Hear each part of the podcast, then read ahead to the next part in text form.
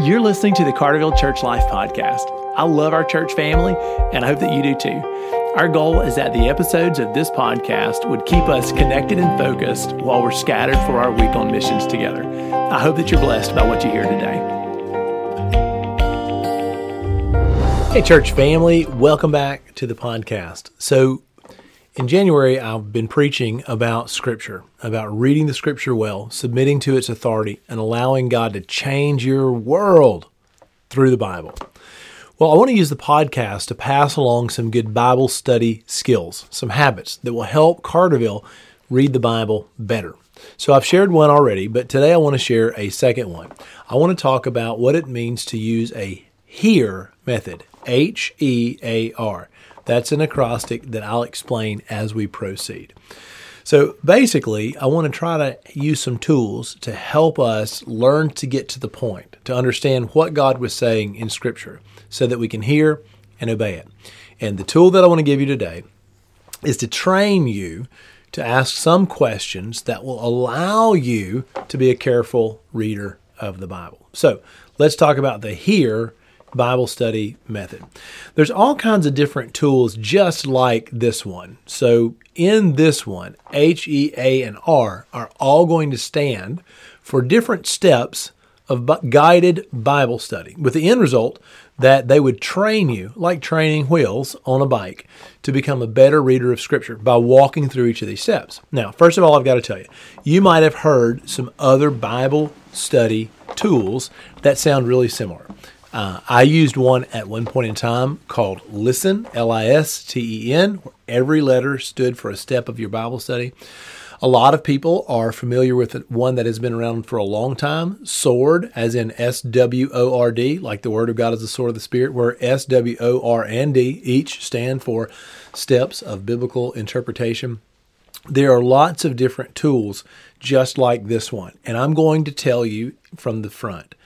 I don't know that this one is better than the other ones. So if you already have a Bible study method like this that guides your reading, go ahead and use it.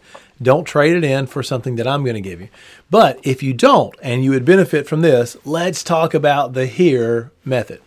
All right, this works best if you use a journal. You can go to buy the cheapest notebook that you can find at the store up the street, uh, or you can buy a fancy, pretty journal. It doesn't matter to me at all. I've used both, and they are equally effective. But the idea is that you'll use this journal to help you track your reading. The journal becomes kind of a dialogue partner with you, a companion that will hold some of your thoughts, but also will become a tool to guide your thoughts. So, Imagine this you open your journal, you write today's date at the top, you write the scripture passage that you're reading today. I'm in the book of Genesis, so maybe I'm writing Genesis chapter 50 or Genesis 42. Whatever it is that you're studying today in your devotional life, you write that at the top with today's date. Then, down along the left margin, as you're learning to use this tool, you write the letters H and then go down a few, few lines E, down a few lines A, down a few lines R. So now your blank page has been filled with a little bit. So the left side has the word H-E-A-R going down the left margin from top to bottom. You have your scripture passage recorded at the top and the date for today. Now, let's talk about what H, E, A, and R stand for. H stands for highlight. E stands for examine. A stands for apply. R stands for respond. So each step of the process has meaning. Now, let's talk about what it looks like to walk through this.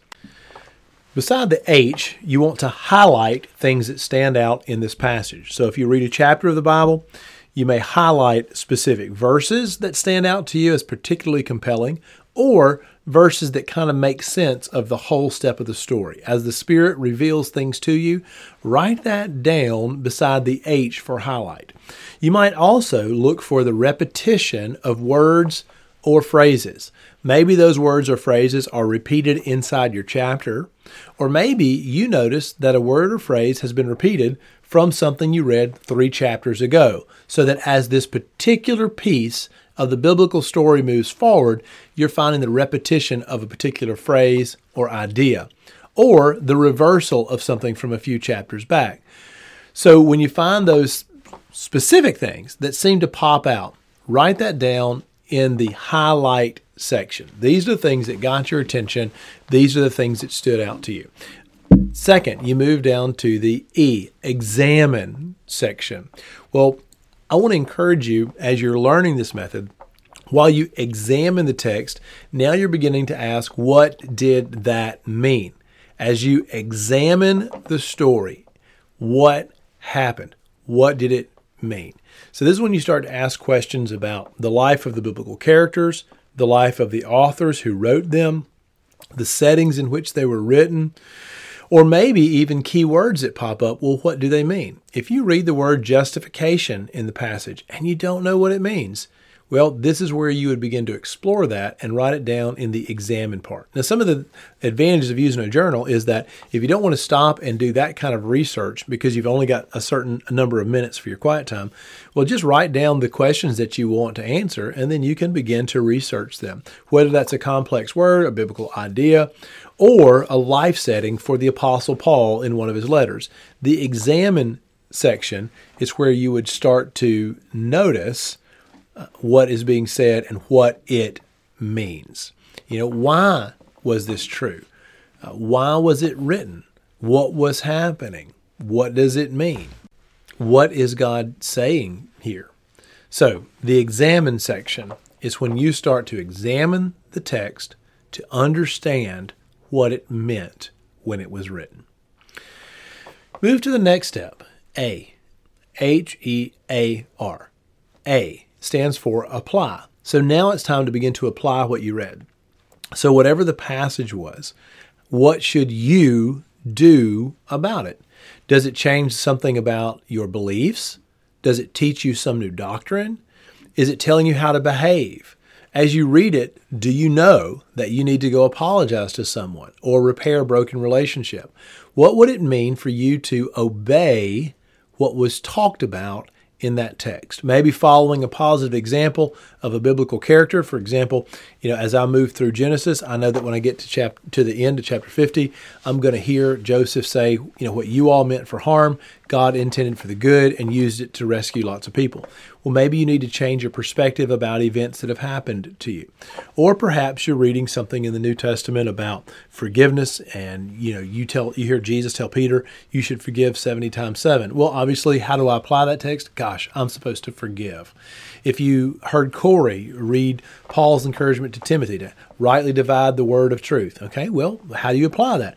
I'm going to determine to be a better student of the Bible. Okay, so A, you're asking questions about how to apply this text. And those applications could come in behaviors that you need to change. You know, I need to stop I need to stop gossiping or lying. Or I need to stop slandering people. Uh, it, I need to stop drinking so much. I need to stop, you know, neglecting the gathering together of the church body. I need to stop, you know, being rude to my parents. Whatever. So it could be behaviors, or it could be it could be emotions. It could be that this passage informs the way we feel in our inner being, you know, and that I need to do something else with my anger.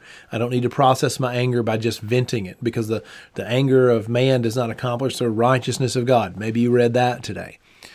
So it could be that it talks about our emotional world, how we're supposed to feel or be.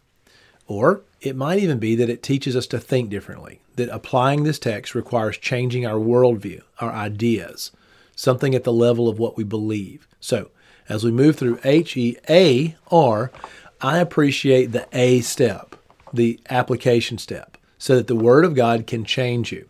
Remember, we're not reading the Bible just so that we will know more. We're reading the Bible so that we will be changed into the image of Jesus. We want to encounter God. And one step of that is that we would begin applying what we read. So, the A section, application. The last letter in our acrostic is R, respond. How am I going to respond to what I wrote? I think the best way to handle this is just to write a short sentence or a couple of sentences at the end of your reading to say, This is what I'm going to do. I'm going to call my friend and make amends. I'm going to begin praying for my enemies. I'm going to uh, budget differently. I'm going to become more generous. I'm going to hold my tongue. Uh, I'm going to have a conversation with my spouse about my temper. But this is where we begin to take one step forward to respond to what we read today in the Word. This is like a commitment between us and Jesus. Imagine reading your journal two years later and reading these respond statements. Some of them will be so ordinary and simple. You know, I'm going to believe the truth of the gospel, not the lies of the devil, or whatever.